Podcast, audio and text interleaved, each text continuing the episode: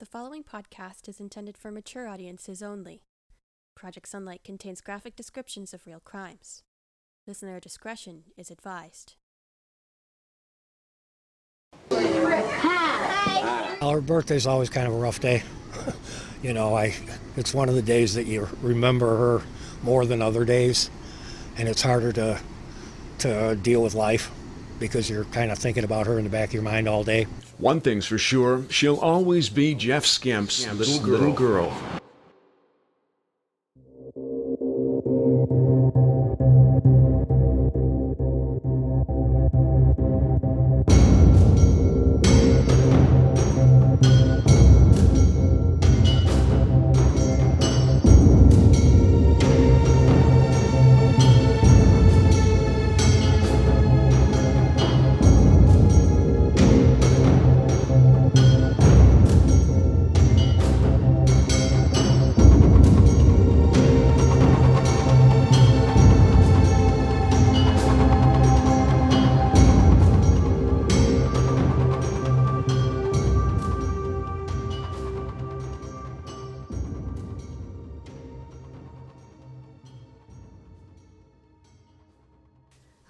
Welcome to the second episode of Project Sunlight.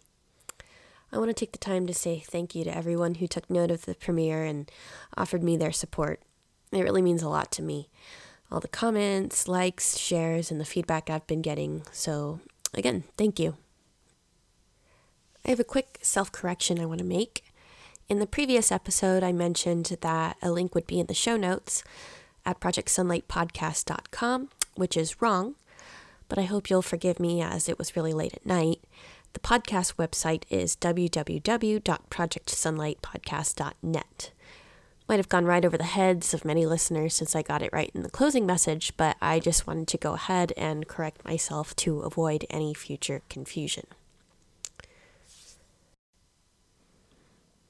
This episode is based on a case that has stayed with me ever since I began researching it. Unlike in our previous episode, where there was limited information on the victim outside of what was gleaned by local reporters, this case is packed with important details, though questions still remain. Keeping this in mind, there's still far too little mainstream media attention on the disappearance of Rachel Mellon Skemp, but I was able to wrestle up the audio clip that you just heard from local news station Chicago WGN9 Thankfully, Rachel's family and friends have maintained a website that has several home video clips of Rachel, as well as a gallery of pictures, and I will link this in the show notes. Rachel Mellon Skemp has been missing for 24 years, um, or about 24 years, so as you can imagine, there's a lot of ground for us to cover. I wanted to let everyone know that because of the amount of immersion we'll need to do to get into this case, this is part one, and the next episode will be part two. Okay, let's dive in.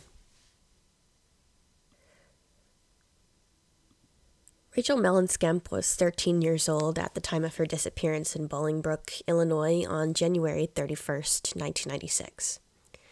She stood at a petite 5'2, 78 pounds. Rachel was born during the early morning hours of Tuesday, October 13th, 1982, in Melrose Park, Illinois, to Amy and Jeff Skemp. So her 37th birthday was just a few days ago at the time of this recording. She was described as having a permanent smile etched on her face, and this is really apparent by nearly all of the pictures there are of Rachel. Almost every picture that exists of Rachel features her signature smile, long dark hair, and hazel eyes, and golden brown skin. I read a comment from a neighbor in an article where the neighbor described her as a, quote, young Vanessa Williams. Although I doubt some of my younger listeners would know her music now, she's known for a song called Save the Best for Last, Colors of the Wind, and Disney's Pocahontas, but also for being the first black Miss America in 1983. Anyways, Rachel was described as a goofy, bubbly, and creative child. She loved animals, science, nature, recycling, and she was known for being really creative. She was quirky and loved to write short stories. One clip of her on the rachelfine.com website uh, features Rachel playing a guitar while perched on a stool in front of her class, giggling at herself for making a mistake while plucking the strings to Twinkle Twinkle Little Star, and all the other home videotape clips of Rachel, you can see how lively and magnetic her personality truly was. There's actually one video clip of Rachel 11 days before her disappearance where she sports a shorter haircut and dangly earrings, and it's just absolutely tragic to see how obviously loved she was and still is. You can really just feel the warmth of her personality come through the screen in all of the pictures and video. Both of Rachel's parents were youth leaders at their local Baptist church, which Rachel would also attend later, becoming popular herself in youth group. At the age of three, Rachel's parents separated, and this is when she moved to Bolingbrook, Illinois, which is just 30 miles outside of Chicago. Rachel's mother, Amy, would marry a man named Vincent Mellon, or Vince, and go on to have two other children, Rachel's half siblings. I've seen a few people online question why Rachel is known as Rachel Mellon Skemp as opposed to being just Rachel Skemp, but really it's not all uncommon for children to take the names of step parents. In this case, I'd say it was really just a matter of not having a completely different last name from her mother, brother, and sister. The Mellon family would live together at 612 Melissa Drive in Bolingbrook. Rachel was a seventh grader at Bernard J. Ward Middle School at the time of her disappearance. She was a part of a group of close knit friends, one of them being her best friend, Carrie Scaglione, who has been outspoken and passionate to this very day about finding Rachel ever since she went missing in 1996. Carrie was interviewed along with Rachel's father, Jeff, in a 2016 episode of Case Files Chicago, where she talks about how she and Rachel met in middle school through a mutual friend. The girls had a lot of classes together, they immediately clicked, and Carrie describes her as an old soul fan of the Beatles and how Rachel would join her family on weekend camping trips. Rachel was an A student, and even from a young age, she would babysit the neighbors' children and help them with their own schooling by teaching them how to read and make practice quizzes. She was also entrusted with babysitting her younger siblings, which is fitting for the oldest child, and especially one that is so mature for her age. As I was doing research on Rachel's life for this episode, I couldn't help but be impressed more than once with how much this young girl took on at her age. Even though Rachel had been missing for 20 years at that time, it was still very apparent how deeply Rachel's disappearance had impacted Carrie just watching Carrie become emotional when talking about Rachel is really heartbreaking. Carrie is definitely one of those friends for life, and you can see this and how involved and vocal she's been in Rachel's disappearance throughout the years. There was trouble in the Mellon household, but it didn't start with Rachel's disappearance. It had actually started many years prior. Shortly after the summer of 1990, when Rachel was baptized at the church where her parents had been youth leaders, there was a physical altercation between Amy and Vince. At this time, Rachel would have been around eight years old. Amy accused Vince of pushing her down a flight of stairs and making verbal threats against Rachel. Amy filed a police report and a restraining order, but eventually it was dropped and she got back together with Vince. Then, in 1995, Rachel ran away from home for 12 hours and slept outside of her other best friend's house, Jenny. She was apparently afraid of being blamed for something that her siblings had broken. Rachel eventually called her step grandparents to pick her up, and she returned home. It would appear that the Mellons were dealing with more than just your average family problems, and eventually, as with many other cases, the pattern of domestic violence only escalates with time. It's actually quite common for women to return to their abusers, and this is a result of whole body, mind, and soul conditioning. I don't say that lightly. We'll get into more of this in episode 3, part 2, but I did want to bring this up because Rachel's mother has gotten a lot of flack for quote unquote allowing Vince to treat her and her oldest daughter this way. Later on, I do think that there is justifiable frustration at how Amy and Vince handled Rachel's disappearance, but before we go down that road in episode two, I do want to say one thing. And before I get pushed back, I wanted to talk a little bit about why Amy would stay in her marriage, not in an effort to excuse it. I think that was and still is a dangerous mistake. And I think most listeners will agree. But it's important to separate emotions and look at facts when considering the circumstances that I believe led to Rachel's disappearance. It's extremely difficult for a woman to leave an abuser, and in research I've come across, I discovered that a woman will leave her abuser on average seven to eight times before she can successfully get away from her abuser.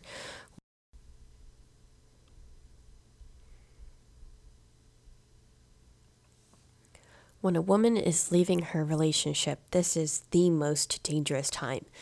And while I understand that there's a lot of frustration in this case, leaving an abusive relationship is not a cakewalk. And I want to make it clear that this podcast is not going to be in the business of finger pointing at victims of abuse.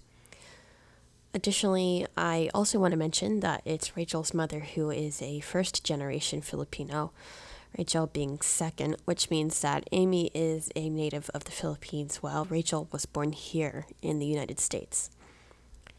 If you listen to episode one on the murder of Karen Santillan Tate, you'll hear me talk about how the differences between first and second generation Filipinas can be so stark that it significantly impacts the way in which they ask for help.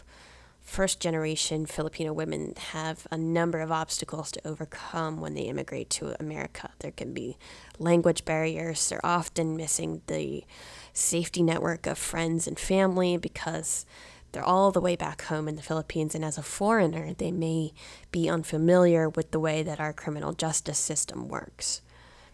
There's also a very real cultural stigma associated with divorce that first generation Filipinas may be seeking to avoid. It's illegal to divorce your spouse in the Philippines.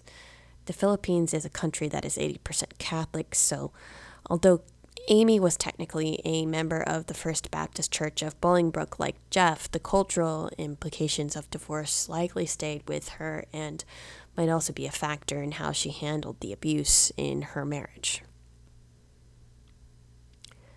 There's a study I linked to in the show notes of episode one that I referenced, which describes how these barriers play a significant role and whether or not a first generation Filipino will seek help, and I'll link it again in this episode's show notes. The research findings state that second generation Filipino American women are more likely to seek out the resources available to them locally, like domestic abuse support groups, counseling, and legal services, in order to safely leave an abusive relationship. We'll circle back on this point in part two and how that relates to Rachel's disappearance.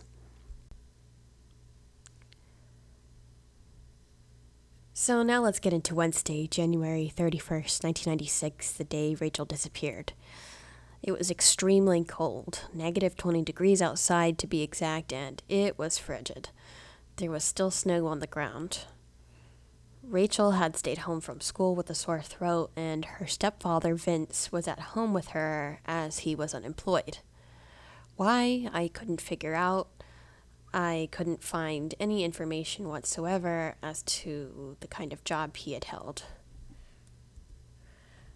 At 10:45 a.m., Rachel made a phone call to her paternal grandmother in Texas, Lucy Skemp, after receiving a letter from her in the mail. It was only a 45 minute phone call, but according to the transcript of a CNN interview with the private investigator that was hired by the Mellons, Cynthia Georgianis, Rachel got very quiet, which prompted her grandmother to ask, Is he there? And Rachel said, Yes. She hung up shortly after, and according to her grandmother, this phone call seemed normal. I think we can infer that her grandmother was referring to Vince, of course, although not much else really explains why Rachel had to interact with her this way other than a few articles that claim that she was quote unquote not allowed to talk to her grandparents in Texas.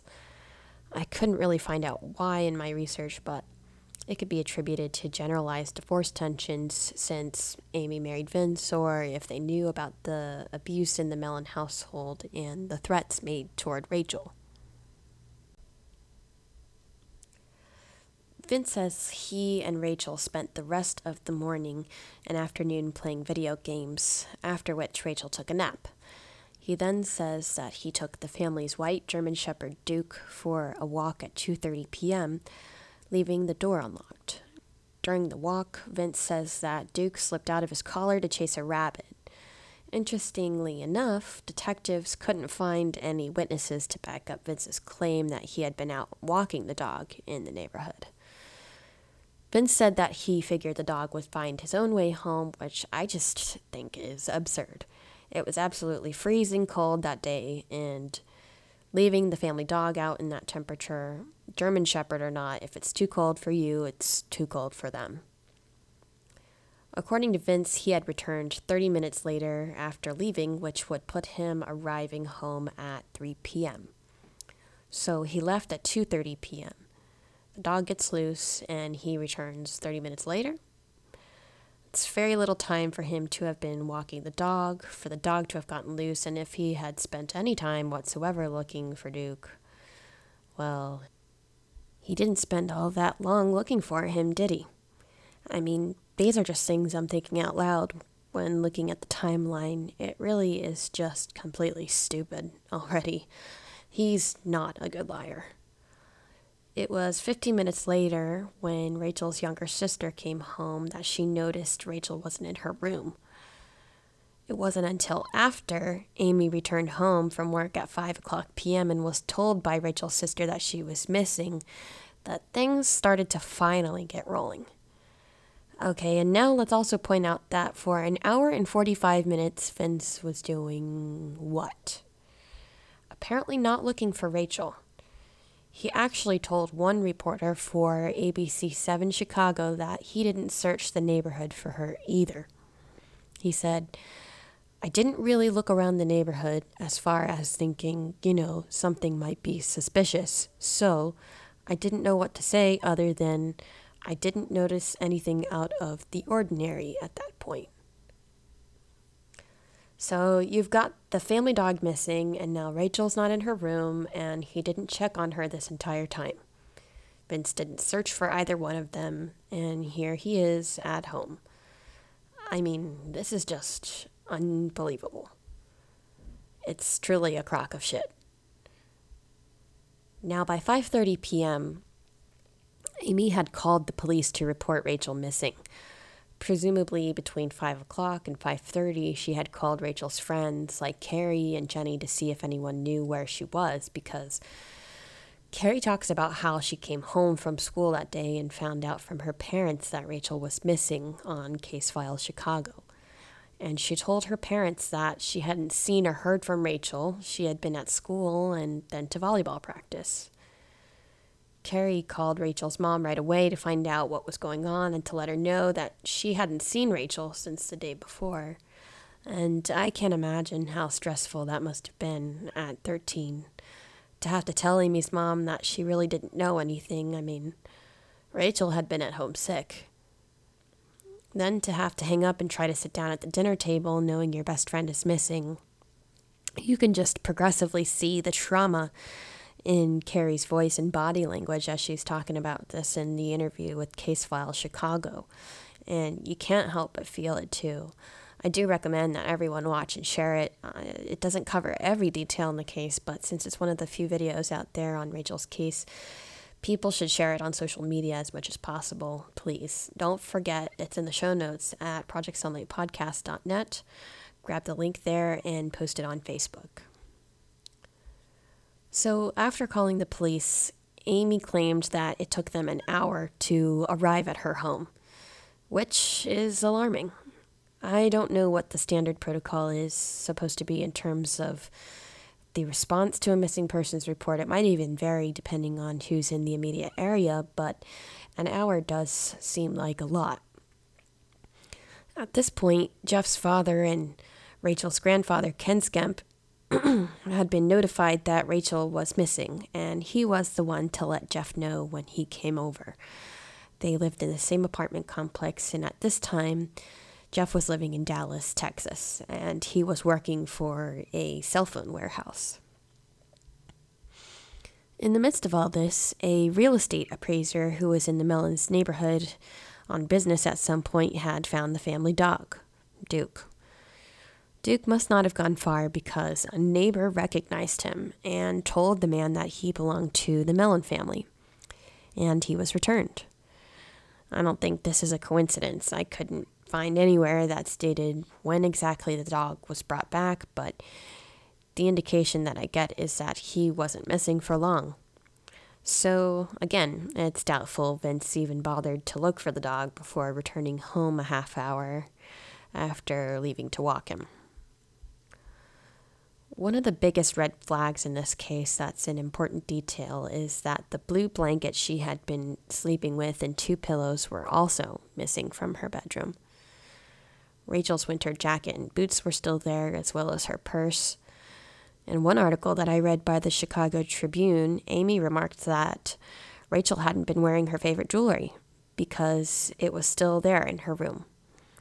Rachel was wearing pajamas, according to the reports I read pink sweatshirt, yellow sweatpants, and red slippers. So if she left her jewelry behind, the implication is that she had been in those same clothes when she went missing. So if she's not in the house, she doesn't have her winter clothing or her purse, and she's presumably in pajamas and slippers. Why would she leave those things behind if she were going somewhere? In below zero temperatures?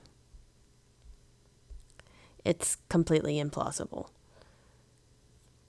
It doesn't get any better, unfortunately, because according to Amy, police told her that they wouldn't take any action for another 24 hours having to wait 24 hours before investigating this disappearance when you have a 13 year old girl missing in sub zero degree weather with no coat, no boots, no purse. She wouldn't have had a cell phone, as this was 1996, and children in those days wouldn't have had cell phones like they do now. Those 24 hours would have been absolutely crucial to finding Rachel. According to Jeff, in his interview with Case File Chicago, police told him that Amy had probably just left with one of her friends. Even if she had left with a friend, neither of her two best girlfriends knew where she was, and according to Rachel's family, her circle of friends were all very close. And the one and only time Rachel had ever run away, she left a note explaining why. Still, uh, the days went by with no sign of Rachel, no phone calls to anyone she was close to. There was apparently no activity on her bank account, so she hadn't used her debit card. On Saturday, Jeff flew into Illinois from Texas to help look for Rachel. In the CNN interview transcript that I found from February 2011, Jeff says that when he asked Vince where Rachel was, Vince just said, I was out, and when I came back, she was gone. He said somebody came in and snatched her. Jeff says that at the time he really wanted to take Vince at his word because he didn't have all the facts, but he did find it suspicious.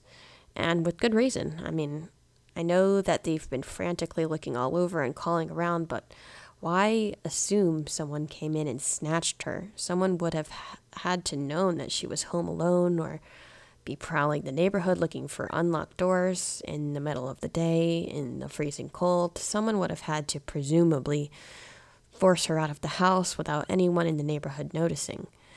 And somehow they would manage to get lucky because the front door to the Mellon home was unlocked and Rachel was alone sleeping.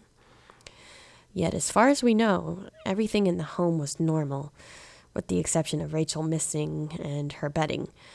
It's not like there were things out of place or signs of a struggle.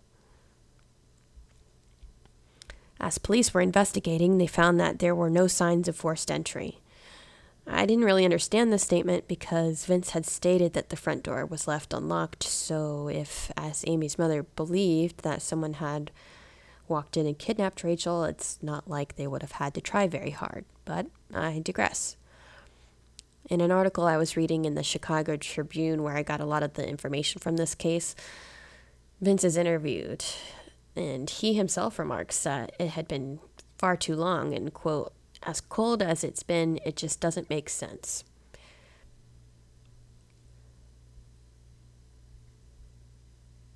So even he realizes that things are not adding up. He has a completely flat and emotionless demeanor about him in every interview I've read. I just don't buy whatsoever that any of this is really accurate. His affect in the video clips that I've seen in the news just don't come across as someone who's worried about Rachel at all. Just looking at his body language, you can see the tension simmering beneath the surface, and like there was nothing behind his eyes. It gave me chills. I was reading an article by the Daily Herald where the reporter describes how Jeff wandered into Rachel's room one day, put on the headphones attached to Rachel's Walkman, and hit play to Alanis Morissette's Jagged Little Pill, which had become one of her favorite artists at the time. And it really struck a chord with me just imagining him sitting on that empty bed. It really breaks your heart. The last time Jeff had spoken with his daughter was Christmas Day and Rachel had gently teased him about the TLC album Crazy Sexy Cool that he had gotten her as a present, saying it was, quote, so last season because she was growing up and no longer a little kid that liked pop music, which I found to be funny because I could remember saying something similar to my dad at her age. She also told Jeff that she would have liked to live with him someday in Texas. While the days continued to go by with no sign of Rachel, police began to realize that it was unlikely Rachel had left on her own. Finally, they began searching the immediate area by going door to door. There were searches by land, air, and water using helicopters, dogs, horses, drones, geothermal imaging, and dive teams. Even Jeff's home in Dallas was searched, along with his sister's home in Oxford, Mississippi. Despite these search efforts, Rachel seemed to have completely vanished into thin air without a trace. On February 4th, 1996, police told reporters that there was quote unquote no evidence of foul play, as they hadn't found evidence of a crime, but they were completely bewildered as to what could have happened to her. By February 22nd, the police continued to insist that there was no evidence of foul play and this was around the time that Amy and Vince had hired Cynthia Georgianis, the private investigator, uh, fearing that Rachel's case would fade from the spotlight. More months pass, and in July, Amy Mellon appears on The Jerry Springer Show, where a psychic tells Amy that she believes Rachel is dead. Can't quite say that I would have chosen Jerry Springer as my platform, but I understand wanting to use whatever means there is available in order to get out the word. But if I'm being really honest, and I know this is a divisive topic, I am not a big fan of relying upon psychics. Again, more time passes, and by October 13th, Rachel's 14th birthday, which again was just a few days ago, the time of this recording, she was still missing. Jeff returned to Bolingbrook, Illinois days later, hoping to, quote, stir things up. And I have to really commend Jeff on his strength because he has been at the forefront of the search for Rachel all these years. Jeff ended up moving back to Bolingbrook, Illinois. He said that he just couldn't bear to be so far away in Texas, and I'd imagine that indeed it must have been really hard. In January of 1997, things really start to get messy. Amy decided to freeze out police because of their suspicion that Vince had killed her, saying, quote, I found out that they made up their minds that Vince is a suspect, and that's that. Then, just one day before the one year anniversary of Rachel's birthday, it's revealed that Ken Skemp, Rachel's grandfather, had received two letters demanding that he return Rachel and threatening his life. However, Ken believed that at the time that this was a hoax by a Chicago TV reporter, which is just sad. I couldn't find more about this online, although I know that it's fairly common for families to receive false tips, and it just really sickens me. So, more years pass, and at the four year mark is when things really heat up in this case. There's a very incriminating diary entry that will completely blow your mind. There's an intersection with an infamous Bolingbrook murderer who actually worked as a detective on Rachel's case, and even a subpoena to testify before a grand jury.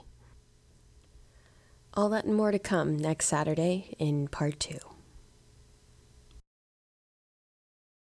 If you or someone you know is experiencing abuse, you can call the 24 7 National Domestic Hotline at 1 800 799 SAFE or 1 800 799 7233 for anonymous confidential help.